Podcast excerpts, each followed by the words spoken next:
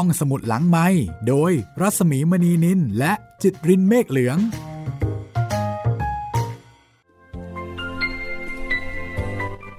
สวัสดีค่ะคุณผู้ฟังคะต้อนรับคุณผู้ฟังเข้าสู่รายการห้องสมุดหลังใหม่กลับมาเจอกันที่นี่เช่นเคยค่ะ วันนี้จะเจอกันกับสี่แผ่นดินบทประพันธ์ของหม่อมราชวงศ์คือกริชปราโมทเป็นตอนที่ 30 แล้วนะคะ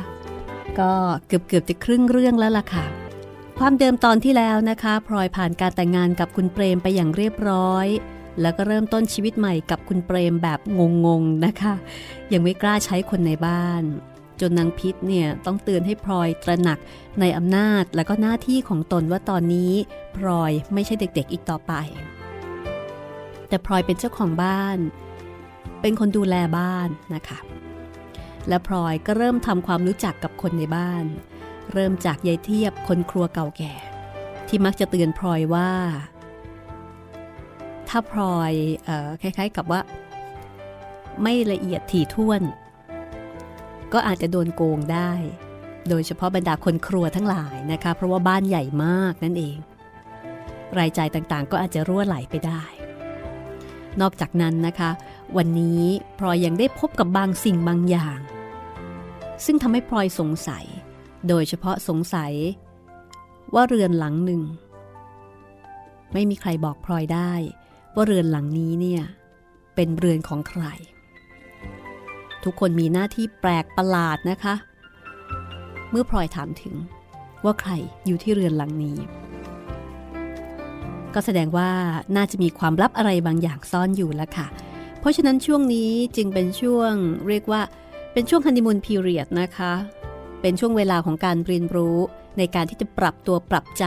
ให้เข้ากับชีวิตใหม่ แล้วก็บทบาทใหม่ของพลอยค่ะ เรื่องราวจะเป็นอย่างไรบ้างนะคะ ติดตามได้เลยกับ 4 แผ่นดินตอนที่ 30 ค่ะ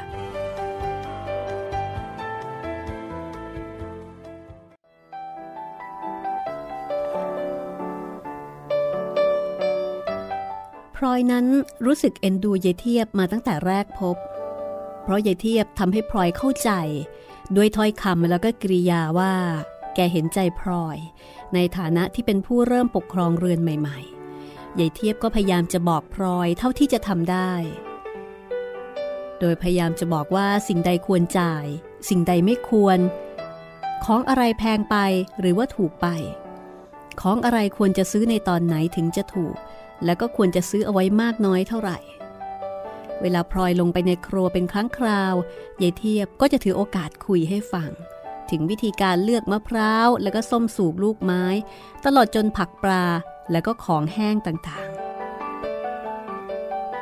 นางพิษเองนั้นก็ดูเหมือนว่าจะนิยมยายเทียบอยู่มาก เพราะเคยบอกพลอยสั้นๆว่าคนคนนี้ไว้ใจได้ยายเทียบเคยบอกกับพลอยว่า คุณพลอย คุณอย่าได้ไว้ใจอีพวกแม่ครัวเป็นอันขาดทีเดียว ถ้าคุณเผลอเมื่อไหร่มันเป็นโกงคุณเมื่อนั้นพลอยอดหัวเราะไม่ได้ เมื่อได้ยินยายเทียบพูดประนามตัวเองนะคะยายเทียบเห็นพลอยหัวเราะก็พูดต่อไปว่า อีฉันเองอยู่กับท่านที่นี่มาตั้งแต่สาวจนแก่ มันก็ไปอีกเรื่องหนึ่งถ้าอีฉันตายไปแล้วคุณจะลำบาก ก็เป็นธรรมดาที่บ้านใหญ่ ๆ รายจ่ายก็มักจะมีโอกาสรั่วไหลนะคะ โดยเฉพาะเรื่องของค่าอาหารการกินทั้งหลายนี่แหละค่ะยายเทียบกับพิษนั้นค่อนข้างสนิทสนมกันได้อย่างรวดเร็วนะคะ ถูกเรียกว่าถูกอัธยาศัยกัน ก็เรียกว่านางพิษซึ่งเป็นบ่าวติดตามพลอยมา ก็มีความสุขในบ้านหลังนี้ไม่น้อยทีเดียวล่ะค่ะ เข้ากับคนในบ้านได้นะคะ ทีนี้ ในอาณาเขตบ้านของคุณเปรมเนี่ย มีเรือนอยู่หลังหนึ่ง อยู่หลังบ้าน ปลูกอยู่ชิดกับรั้ว เรือนหลังนี้เป็นเรือนที่ปิดอยู่เงียบๆก็จริงนะคะ แต่ว่าผ่านไปทีไรก็มีร่องรอยแสดงว่าบนเรือนนั้นมีคนอยู่ บางครั้งก็มีเสียงเด็กร้องไห้มาจากเรือนนั้น แต่พลอยก็ยังไม่เคยเห็นหน้าคนที่อยู่บนเรือนนั้นสักทีว่าเป็นใครพลอยเคยถามนางพิษ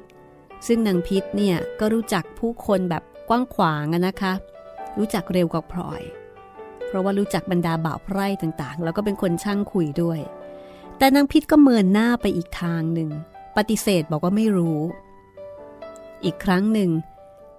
พลอยไปถามคุณนุ้ยแล้วก็คุณเนียน ซึ่งเป็นคุณอาของคุณเปรม โดยถามว่า คุณอาคะ เรือนหลังนั้นใครอยู่ คุณนุ้ยก็ทำเป็นถามว่า เรือนหลังไหน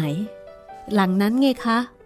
พลอยพูดพางชี้มือยืนยันนะคะว่าอะหลังนั้นน่ะ ปรากฏว่า คุณนุ้ยก็เงียบ เงียบไปครู่หนึ่งแล้วก็พูดโดยไม่ตอบคำถามของพลอยบอกว่า บ้านหลังนี้ใหญ่มาก จริงไหมแม่พลอย คนก็อยู่มาก อยู่กันมาแต่ไหนไหน กว่ารู้จักกันทั่ว ก็นาน จริงไหม จริงไหม คุณเนียน ซึ่งเป็นอาอีกคนหนึ่งที่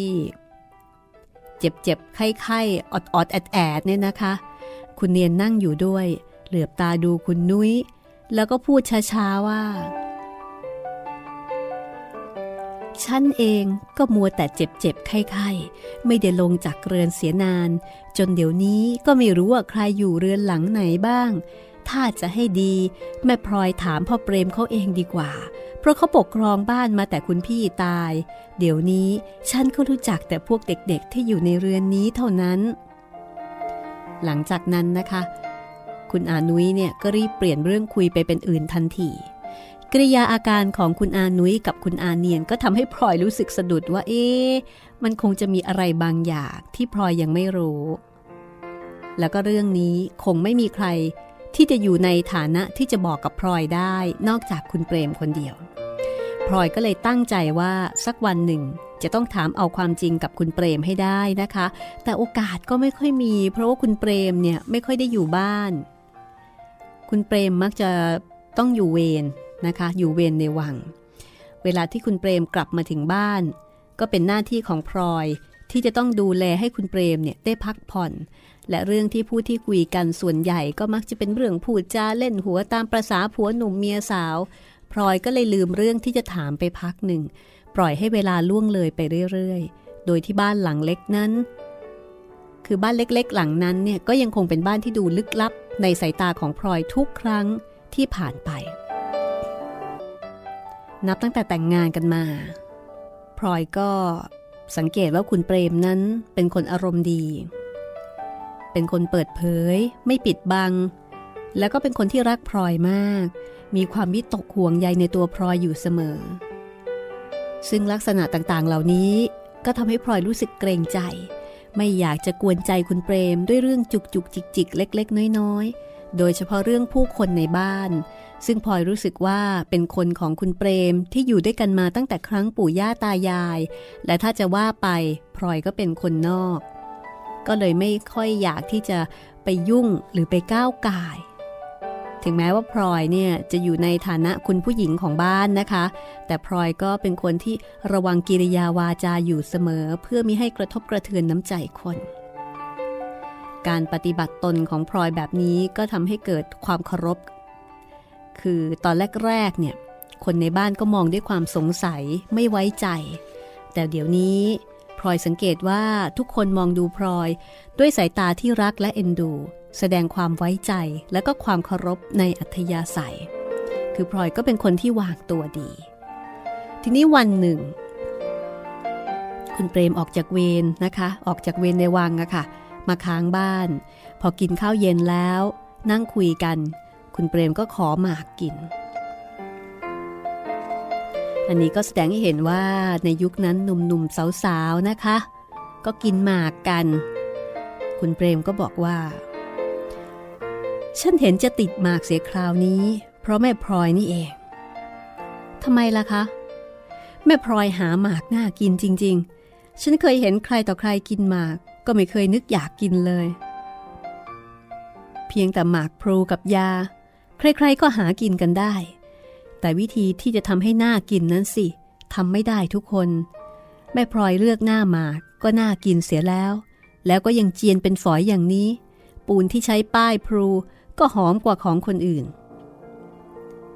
คุณเปรมถ้าจะเคยกินหมากของใครต่อใครมามากแล้วกระมังพลอยก็พูดยิ้มยิ้ม คุณเปรมหัวเราะอย่างอารมณ์ดี ก่อนจะบอกว่า ก็เคยมามากเหมือนกัน แต่ไม่มีใครสู้ของแม่พลอยได้ ของบางคนกินแล้วก็จืด ไม่มีรสมีชาติ ของบางคนกินแล้วปูนกัดปากหนเดียวเข็ดไปจนตาย แต่ของแม่พลอยฉันกินไม่เบื่อ จึงได้ว่าถ้าจะติดหมากเสียคราวนี้พลอยหัวเราะ แล้วก็หลบสายตาคุณเปรม คุณเปรมนี่ก็เป็นคนปากดี ปากหวานนะคะพลอยก็เขิน เมินไปมองเสียทางอื่น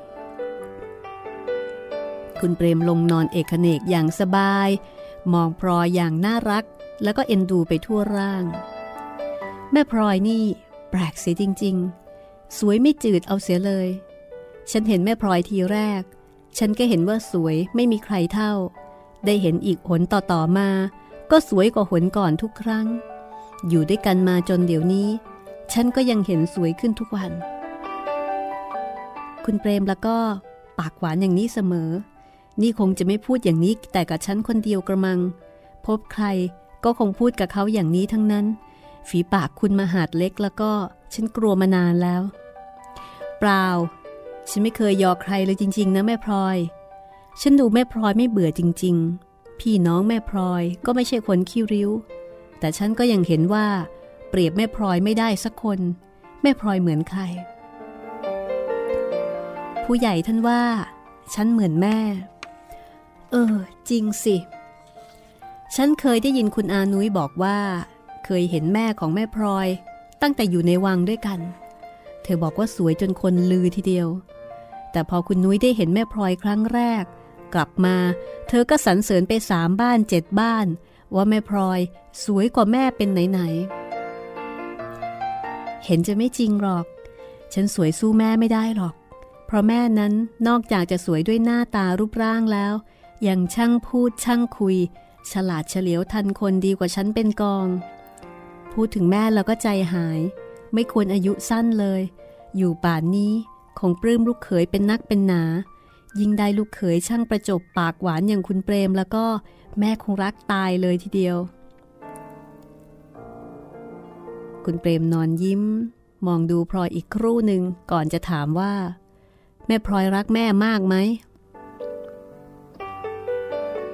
รักมากกว่าอะไรทั้งหมด แม่ตายไปตั้งนานแล้ว แต่ฉันก็ยังรู้สึกตัวเหมือนกับว่า แม่ยังอยู่ใกล้ๆคอยคุ้มครอง ดูแลทุกสุขฉันอยู่เสมอ เสด็จท่านมีพระเดชพระคุณหาที่เปรียบไม่ได้ แต่ท่านก็เป็นเจ้าเป็นนาย ฉันไม่เคยรู้สึกตัวว่าใกล้ชิดต่อท่าน เพราะฉันเป็นข้า เจ้าคุณพ่อนั้นถึงจะรักเพียงใด ก็จากท่านมาเสียแต่เล็ก แล้วท่านก็เป็นผู้ชาย ไม่สนิทสนมเหมือนแม่ ฉันคิดดูก็แปลก ทั้งเสด็จและเจ้าคุณพ่อก็ยังอยู่ทั้งสองคน ฉันก็รักท่านมากทั้งสองคน แต่กลับรู้สึกว่าท่านยังห่าง ไม่ใกล้ชิด เท่ากับแม่ที่ตายไปแล้ว หน้าตาท่าทางของแม่ จะเป็นอย่างไร ฉันยังจำไว้ได้หมด เวลาฝันถึงก็เห็นชัดเจนกว่าคนอื่น ถ้าอย่างนี้ไม่ใช่เพราะฉันรักแม่มากที่สุด ฉันก็ไม่รู้จะเรียกว่าอะไร แม่ของพลอย คงน่ารักมาก ถ้าท่านยังอยู่ป่านนี้ ฉันก็คงจะรักท่านมากเหมือนกัน เออ ฉันอยากถามอะไรแม่พลอยสักอย่าง ตั้งแต่อยู่ด้วยกันมา ฉันยังไม่เคยถามเลย อย่างฉันนี่ แม่พลอยรักสักแค่ไหน พลอยนิ่งอึ้งอยู่นาน ไม่รู้จะตอบปัญหาของคุณเปรมอย่างไรถูก จริงๆ ถ้าจะตอบไปว่ารักมาก คุณเปรมก็คงจะพอใจ แต่พลอยก็ไม่อยากจะตอบแบบนั้น คุณเปรม ตั้งแต่ฉันเกิดมาเป็นตัว ไม่เคยมีใครที่เมตตากรุณา แล้วก็เอาอกเอาใจฉันเท่าคุณเปรมเลย ธรรมดาคนเราอยู่ด้วยกัน ก็ต้องรักกัน แต่ฉันไม่ได้รู้จักคุณเปรมเฉยๆอย่างเดียว ฉันยังรู้สึกตัวว่า ฉันเป็นลูกหนี้พระเดชพระคุณคุณเปรมอีกด้วย แม่พลอย อย่าพูดอย่างนั้นหน่อยเลย ฉันไม่สบายใจจริง ๆ พอได้ยินแม่พลอยพูดว่า เป็นลูกหนี้พระเดชพระคุณฉัน เพราะฉันไม่ได้ทำอะไรให้แม่พลอยเลย ฉันว่าอย่างแม่พลอย ถ้าจะหากันจริง ๆ จะหาผัวที่ดีกว่าฉันสักร้อยสักพันเท่าก็คงจะได้ ฉันเสียอีกจะต้องนึกถึงเรื่องนี้ และต้องทำให้ดีคู่ควรกับแม่พลอยพลอยฟังคุณเปรมแล้วก็เสียวแปรบที่หัวใจ เมื่อได้ยินคำพูดของคุณเปรม ซึ่งครั้งหนึ่งเคยมีใครคนหนึ่ง ได้พูดมาแล้วในทำนองเดียวกันพลอยเคยเชื่อถือในคำพูดเช่นนี้เป็นนักหนา แต่ว่าในที่สุด ความเชื่อถือและความหวังก็ต้องทลายลง ชีวิตของพลอยมีได้เป็นไปตามที่คาดหมายไว้ แต่ถูกปั้นให้อยู่ในพิมพ์อีกอย่างหนึ่งโดยคนอื่นพลอยเคยฝันว่าจะเริ่มชีวิตกับพี่เนื่องด้วยตัวเปล่า แล้วเริ่มสร้างชีวิตนั้น จนกว่าจะมีทุกอย่าง ที่สองคนจะพึงปรารถนา ในการที่จะทำชีวิตนั้นให้เต็มสมบูรณ์ ไม่มีสิ่งใดบกพร่อง แต่แล้วพลอยก็ต้องมาเริ่มชีวิตกับคุณเปรม พร้อมด้วยโภคทรัพย์ต่างๆ มากมาย จนความปรารถนาตามปกติของมนุษย์นั้น ไม่เป็นสิ่งสำคัญอีกต่อไป เช่นหมากที่วางอยู่ตรงหน้าในขณะนี้ อาจมีความหมายมากนักหนา ถ้าพลอยหามาได้กับพี่เนื่องด้วยการอดออมเสียสละ แต่เช่นหมากนาคอันเดียวกันนี้ กลับไร้ความหมาย เพราะคุณเปรมหยิบยื่นมาให้จากในตู้ ซึ่งเต็มไปด้วยเครื่องเงินเครื่องทองและเครื่องถม เช่นหมากอันเดียวกันนี้ ถูกนำออกมาใช้ในฐานะของเลว ควรแก่การใช้ลากถูประจำวัน ไม่มีความหมายถึงการร่วมแรงร่วมใจ ช่วยกันหาช่วยกันอดออมแม้แต่น้อยพลอยได้ยินคำพูดของคุณเปรมแล้ว ก็นั่งก้มหน้า ไม่ได้โต้ตอบว่าอย่างไร คุณเปรมก็นิ่งอยู่อีกครู่หนึ่ง ก่อนที่จะถามขึ้นอีกว่า แม่พลอย ฉันจะถามอะไรสักอย่าง อย่าหาว่าฉันละลาบละล้วงเลย แม่พลอยเคยรักกับใครมาก่อนหรือเปล่า เมื่อก่อนแต่งกับฉันคำถามของคุณเปรมตรงกับเรื่องที่พลอยนึกถึงอยู่พอดี ราวกับว่าคุณเปรมจะรู้ใจ หรือมีความสามารถพิเศษมองเข้าไปทะลุถึงใจของพลอยได้ พลอยอึกอัก จริงๆ ก็ไม่อยากจะพูดเท็จนะคะ แต่อีกใจหนึ่งก็เห็นว่าที่ผ่านมาเนี่ยเป็นเรื่องส่วนตัว ไม่จำเป็นที่คุณเปรม จะต้องมาร่วมรับรู้ด้วย เพราะว่าถึงรู้ก็คงจะไม่มีประโยชน์อย่างไร เรื่องในอดีตเป็นเรื่องที่พลอย อยากให้ผ่านแล้วก็พ้นไป อยากลืม ไม่อยากให้อดีตมีผลสำหรับปัจจุบันและอนาคตพลอยก็เอ๊ะจะตอบคุณเปรมว่าอย่างไรดี ก็พอดีคุณเปรมพูดขึ้นเองว่า ความจริงฉันก็ถามมากไปหน่อย เพราะถึงจะมีใครหรือไม่มีก็เท่ากัน ฉันก็ยังรักแม่พลอยอยู่นั่นเอง คุณเปรมพูดด้วยถ้อยคำและน้ำเสียงที่ทำให้พลอยสงสารจับใจ ก่อนจะรีบตอบคุณเปรมไปว่า คุณเปรม อย่าคิดอะไรให้มากมายไปเลย ฉันไม่มีวันจะเห็นใครดีกว่าคุณเปรมไปได้ ขอบใจแม่พลอย เรื่องแล้วไปแล้ว บางเรื่องมันก็สำคัญ บางเรื่อง มันก็ไม่สำคัญ สุดแล้วแต่ว่า เรื่องนั้นมันเป็นเรื่องอะไร อย่างฉันเนี่ย ถ้าเผื่อว่าวันหลัง แม่พลอยไปรู้เข้าว่า ฉันเคยทำชั่ว หรือเคยทำอะไรที่แม่พลอยไม่ถูกใจ แม่พลอยจะว่าอย่างไร จะโกรธจะเกลียดฉันมากไหม เอาละสิ ดูเหมือนว่าคุณเปรมจะถาม เหมือนกับโยนหินถามทางนะคะ จะมีอะไรตามมาหรือไม่ พักสักครู่ค่ะ แล้วเดี๋ยวกลับมาติดตามตอนหน้านะคะ ว่าสิ่งที่คุณเปรมถามเนี่ยเป็นการโยนหินถามทาง หรือ เป็นแค่การคุยกันเฉยๆ ห้องสมุดหลังไม้โดยรัสมีมณีนินและจิตรินเมฆเหลือง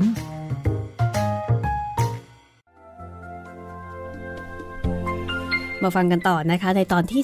30 ของ 4 แผ่นดินบทประพันธ์ของหม่อมราชวงศ์คึกฤทธิ์ปราโมทนะคะฟังจากตอนที่แล้วก็ดูเหมือนว่าคุณเปรมเนี่ยจะมีอะไรบางอย่างที่ซุกซ่อนเอาไว้เหมือนกันเนาะ และพลอยก็เริ่มที่จะรู้สึกได้ถึงสิ่งสิ่งนั้น แต่ดูไปแล้วคุณเปรมก็เป็นคนดี และก็ดูเป็นคนที่รักพลอยอย่างจริงใจ เข้าทางตรอกออกทางประตู แล้วก็ไม่เคยทำอะไรให้พลอยต้องเสียใจ หรือว่าเสื่อมเสียด้วยนะคะ แล้วมันจะมีอะไร แต่วันนี้ดูเหมือนว่าสิ่งที่พลอยต้องการจะถาม กำลังจะค่อยๆ เปิดเผยตัวเองออกมาแล้วล่ะค่ะ คือสิ่งที่พลอยต้องการถามเนี่ยอาจจะตรงกับสิ่งที่คุณเปรมต้องการจะบอกอยู่พอดีหรือเปล่า คุณผู้ฟังเคยเจอสถานการณ์แบบนี้ไหมคะอะอีกไม่กี่นาที เดี๋ยวจะได้รู้กันแล้วล่ะค่ะ คุณผู้ฟังสามารถที่จะติดตามรายการห้องสมุดหลังใหม่ได้เป็นประจำนะคะ ออกอากาศสดค่ะ ทุกวันจันทร์ถึงวันศุกร์ตอนเที่ยงถึงบ่ายโมง แล้วก็สามารถที่จะฟังรายการย้อนหลัง แล้วก็ดาวน์โหลดมาได้ตลอดเวลาที่คุณต้องการนะคะ ที่นี่ www.thaipbsonline.net ค่ะ ฟังได้ทุกที่ทั่วประเทศทั่วโลกนะคะ รักใครชอบใครอยากให้มีความสุข แนะนำให้ฟังห้องสมุดหลังใหม่ค่ะ มีเรื่องเล่าหลากหลายรสชาติรออยู่นะคะ เพียงแต่ว่าช่วงนี้ก็อาจจะเป็นรถย้อนยุคสักนิดนึง แล้วก็คงจะเป็นเรื่องยาว สมใจของคุณผู้ฟังหลายท่านที่ขอกันมาละค่ะ และถ้าต้องการพูดคุยกันนะคะ มีปัญหาเรื่องของเทคนิคเรื่องของการรับฟังฝากไว้ที่หน้าเว็บนี้ได้เลย แต่ถ้าจะพูดคุยกับคนจัดนะคะ เข้าไปที่ Facebook ของดิฉันเองค่ะ รัศมีมณีนิน รัศมีมณีนินนะคะ R A W S A M W E M A N W E N I L ค่ะ เอาละมาถึงช่วงที่ 2 ของตอนที่ 30 แล้ว ไปดูสิว่า การที่คุณเปรมพูดจามีรับลมคนเเดี๋ยวนะพูดจามีรับลมคมในตกลงแล้วคุณเปรมเนี่ยมีวัตถุประสงค์อะไรซุกซ่อนอยู่หรือเปล่า จะเป็นเรื่องเดียวกับที่พลอยกำลังสงสัยอยู่ไหม ติดตามได้เลยค่ะ กับสีแผ่นดินบทประพันธ์ชิ้นเยี่ยมของหม่อมราชวงศ์คึกฤทธิ์ปราโมทช่วงที่สองค่ะ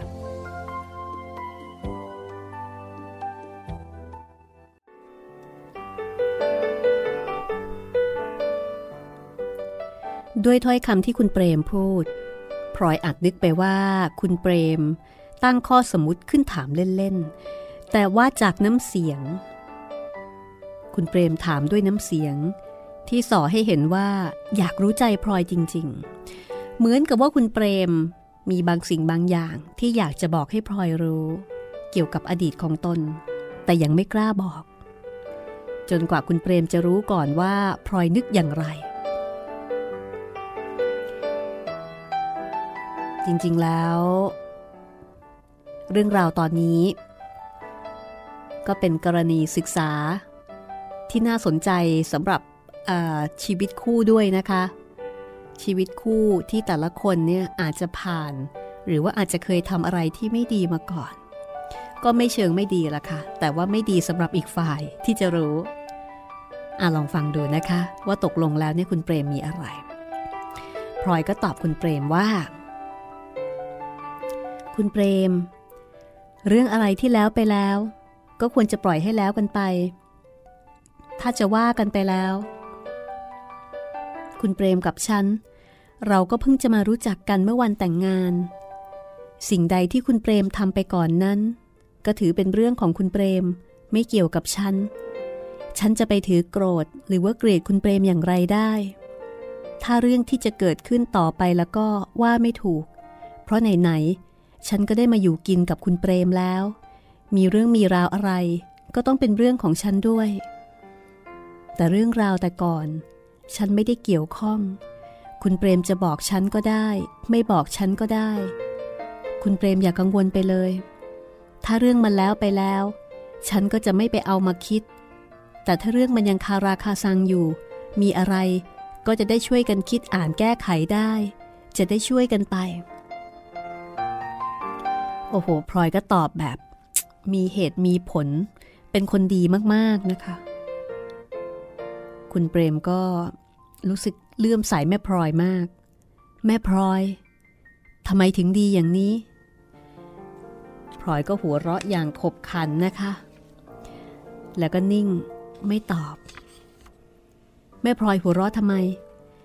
ฉันถามจริง ๆ ไม่ใช่พูดเล่น แม่พลอยอย่าเพิ่งหัวเราะเยาะ ฉันไม่เคยพบใครที่เขาดีอย่างแม่พลอยจริง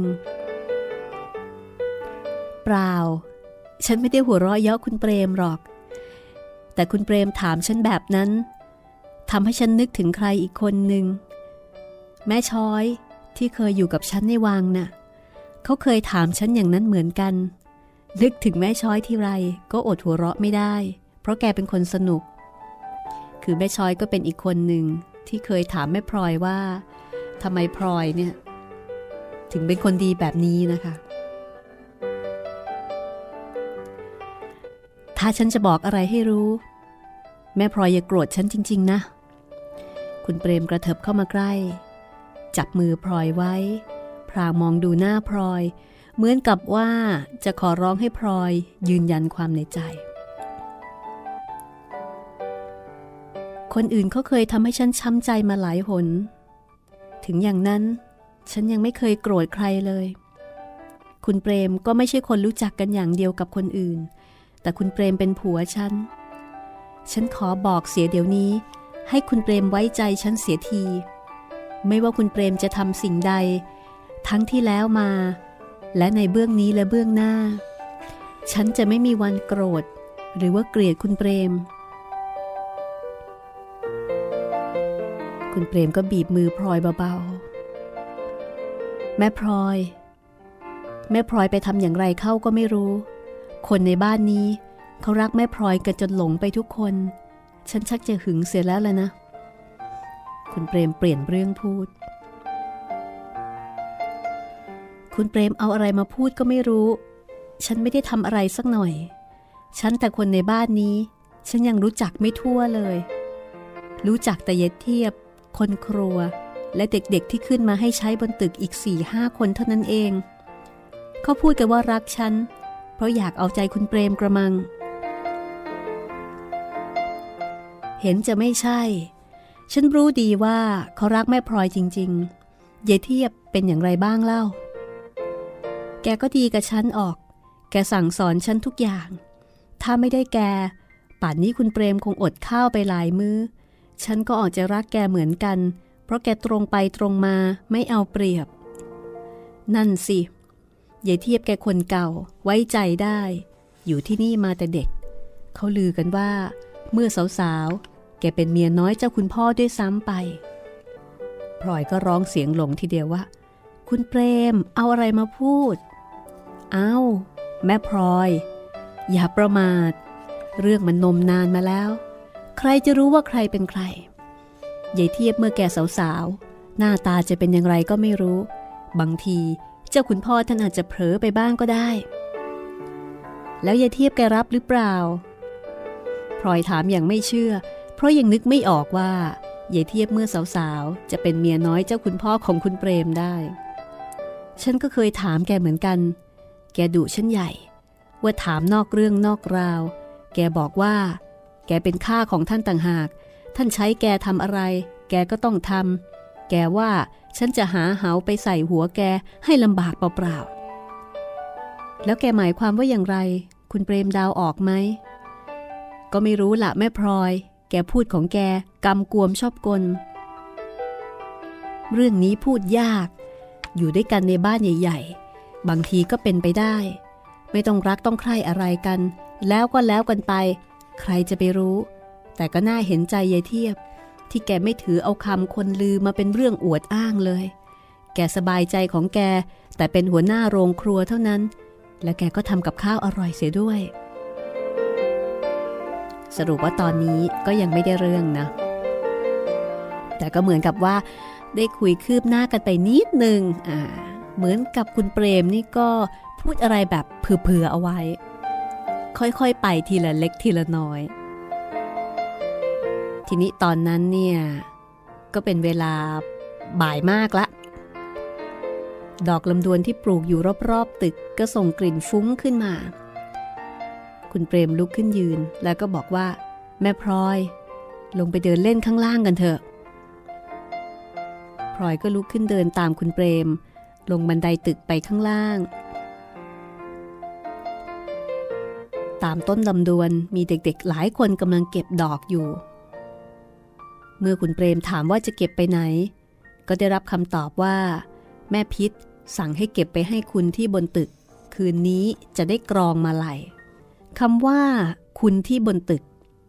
จริงๆก็คือพลอยนั่นเอง แต่ทุกครั้งที่พลอยได้ยินคำนี้ ก็อดอัศจรรย์ใจไม่ได้ แล้วก็มักจะนึกว่าหมายถึงคนอื่นที่ใหญ่โตกว่าตนเสมอ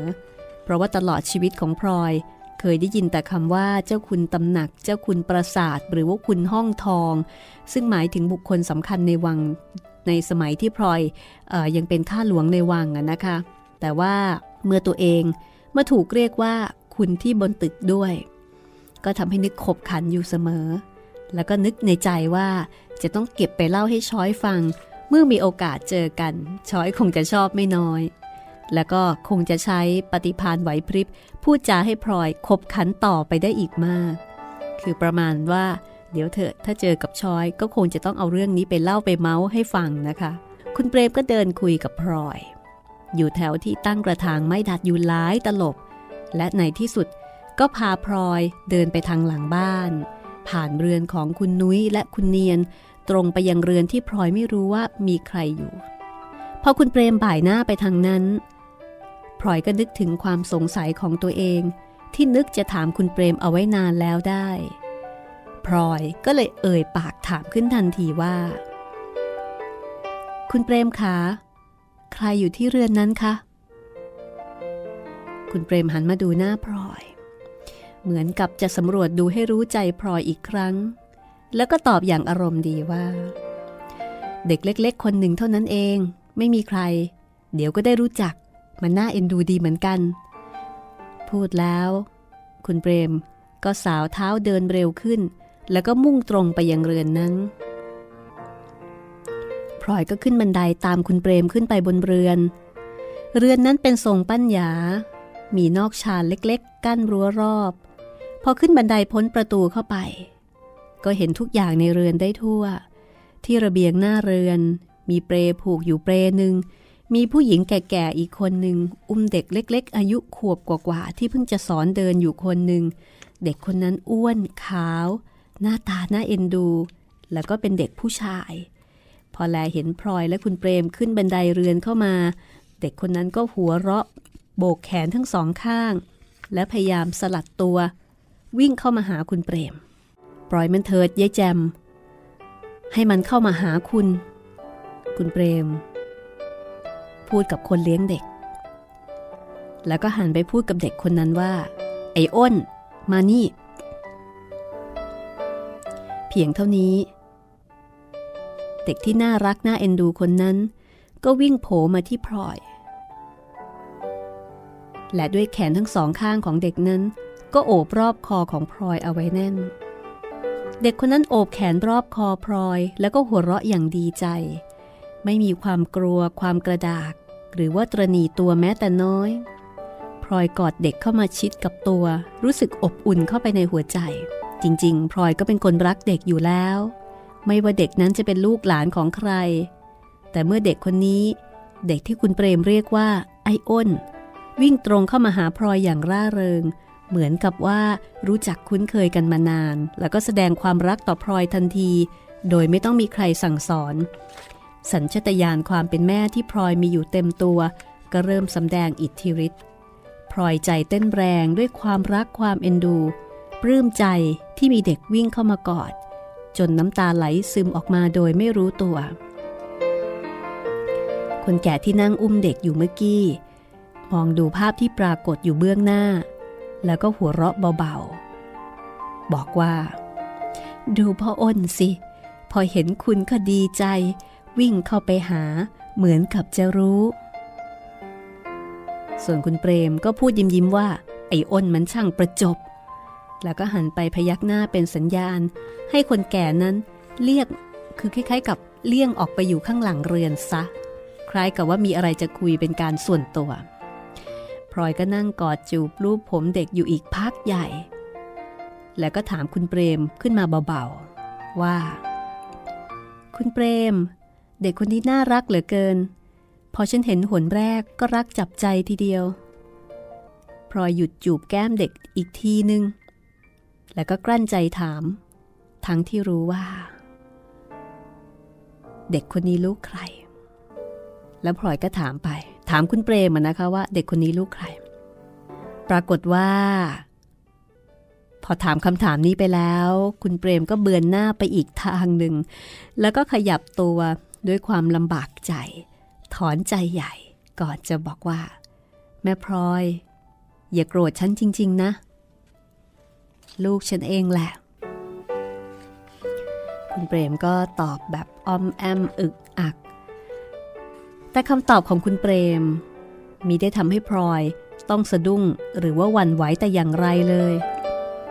เพราะความลึกลับของคนในบ้านนี้ทำให้พลอยนึกสังหรณ์มาตั้งแต่แรก บวกกับคำพูดของคุณเปรม ที่พูดเรื่องความหลังต่างๆ ซึ่งอาจจะไม่ถูกใจพลอย ก็ทำให้พลอยรู้ว่าคุณเปรมคงจะมีความลับบางอย่าง ที่อยากจะบอกให้พลอยรู้ ขณะนั้นก็นึกหนักใจอยู่บ้างว่า ความลับของคุณเปรม ที่ตนจะต้องรู้ในที่สุดนั้น จะเปิดเผยออกมาในรูปใด เมื่อเดินขึ้นบันไดเรือนหลังน้อยนี้ขึ้นมาพลอยก็ใจหายว่า รู้ได้ด้วยสัญชตาตญาณว่า เด็กคนนี้ เป็นลูกของคุณเปรมอย่างแน่นอนพลอยตั้งปัญหาถามตนเองว่า ตนควรที่จะปฏิบัติตนอย่างไรกับเด็กคนนี้ เพื่อให้ทุกอย่างระหว่างพลอยกับคุณเปรมอยู่ในสภาพเรียบร้อย ไม่มีอุปสรรค ขณะที่กำลังนึกตอบปัญหา ก็พอดีเด็กคนนั้น วิ่งหัวเราะร่าเข้ามากอดพลอยไว้ และด้วยหน้าตา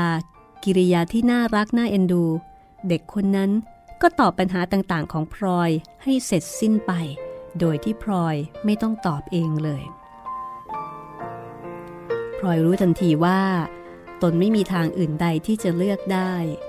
เพราะทางที่จะปฏิบัตินั้นมีอยู่ทางเดียว คือต้องรักเด็กคนนี้เสมือนว่าเป็นลูกของตน คุณเปรม ทำไมไม่บอกฉันให้ฉันรู้ซะก่อน ก็ฉันกลัวแม่พลอยจะโกรธ นี่ก็รู้แล้ว แม่พลอย โกรธฉันมากไหมโธ่คุณเปรม คุณเปรมนี่ไม่รู้จักใจฉันจริง ๆ ฉันจะไปโกรธคุณเปรมทำไม ฉันเสียใจอยู่หน่อยนึง ที่คุณเปรมไม่บอกให้รู้เสียก่อนเท่านั้นทำไมเหรอแม่พลอย คุณเปรมถามอย่างชงน ถ้าฉันรู้เสียก่อน ฉันก็จะได้เลี้ยงแล้วก็จะได้รักมานานแล้ว คุณเปรมมัวแต่ปิดอยู่เลยเสียเวลาไปเป็นกอง ฉันเสียดายแท้ทีเดียว คุณเปรมเห็นฉันเป็นคนใจไม้ไส้ระกรรมไปได้ ลูกคุณเปรมก็เหมือนลูกของฉัน ใครจะไปเกลียดลงพลอยก้มลงจูบเด็กอีกทีหนึ่งและกระซิบกับเด็กว่า ลูกของแม่น่ารักออกอย่างนี้ แม่เกลียดแกไม่ลงหรอก แม่พลอย อย่าให้ฉันพูดอะไรอีกเลย ฉันพูดอะไรไม่ออกอีกแล้ว วันนี้ เหมือนกับมีใครมายกภูเขาออกจากอก ตั้งแต่แต่งงานกันมา ฉันนอนสะดุ้งอยู่ทุกคืน เดาไม่ออกจริง ๆว่า ถ้าแม่พลอยรู้เรื่องไอ้อ้น จะว่าอย่างไร จะบอกแต่แรกฉันก็ยังไม่กล้า เพราะไม่รู้ใจ ต่อไปนี้ ฉันเห็นจะนอนตาหลับกับเขาบ้างละคุณเปรมหัวเราะยังมีความสุข ตบมือเรียกเด็ก ไออ้นมาหาพ่อ เด็กคนนั้นเลื่อนตัวลงจากตักพลอย แล้วก็วิ่งไปหาคุณเปรม คุณเปรมอุ้มลูกขึ้นกอดจูบด้วยความรัก มีพลอยนั่งยิ้มมองดูอยู่อีกทางหนึ่ง แต่ในที่สุด พลอยก็ต้องปักต้องตั้งปัญหาที่จำเป็นขึ้นถามคุณเปรม อย่างเกรงใจที่สุด คือจำใจแล้วก็จำเป็น เพราะเห็นว่าไหนๆก็พูดกันแล้ว ก็ควรจะพูดกันถึงเรื่องของเด็กคนนี้เสียให้เสร็จสิ้นไป นั่นก็คือ ถามเรื่องแม่ของเด็กคนนี้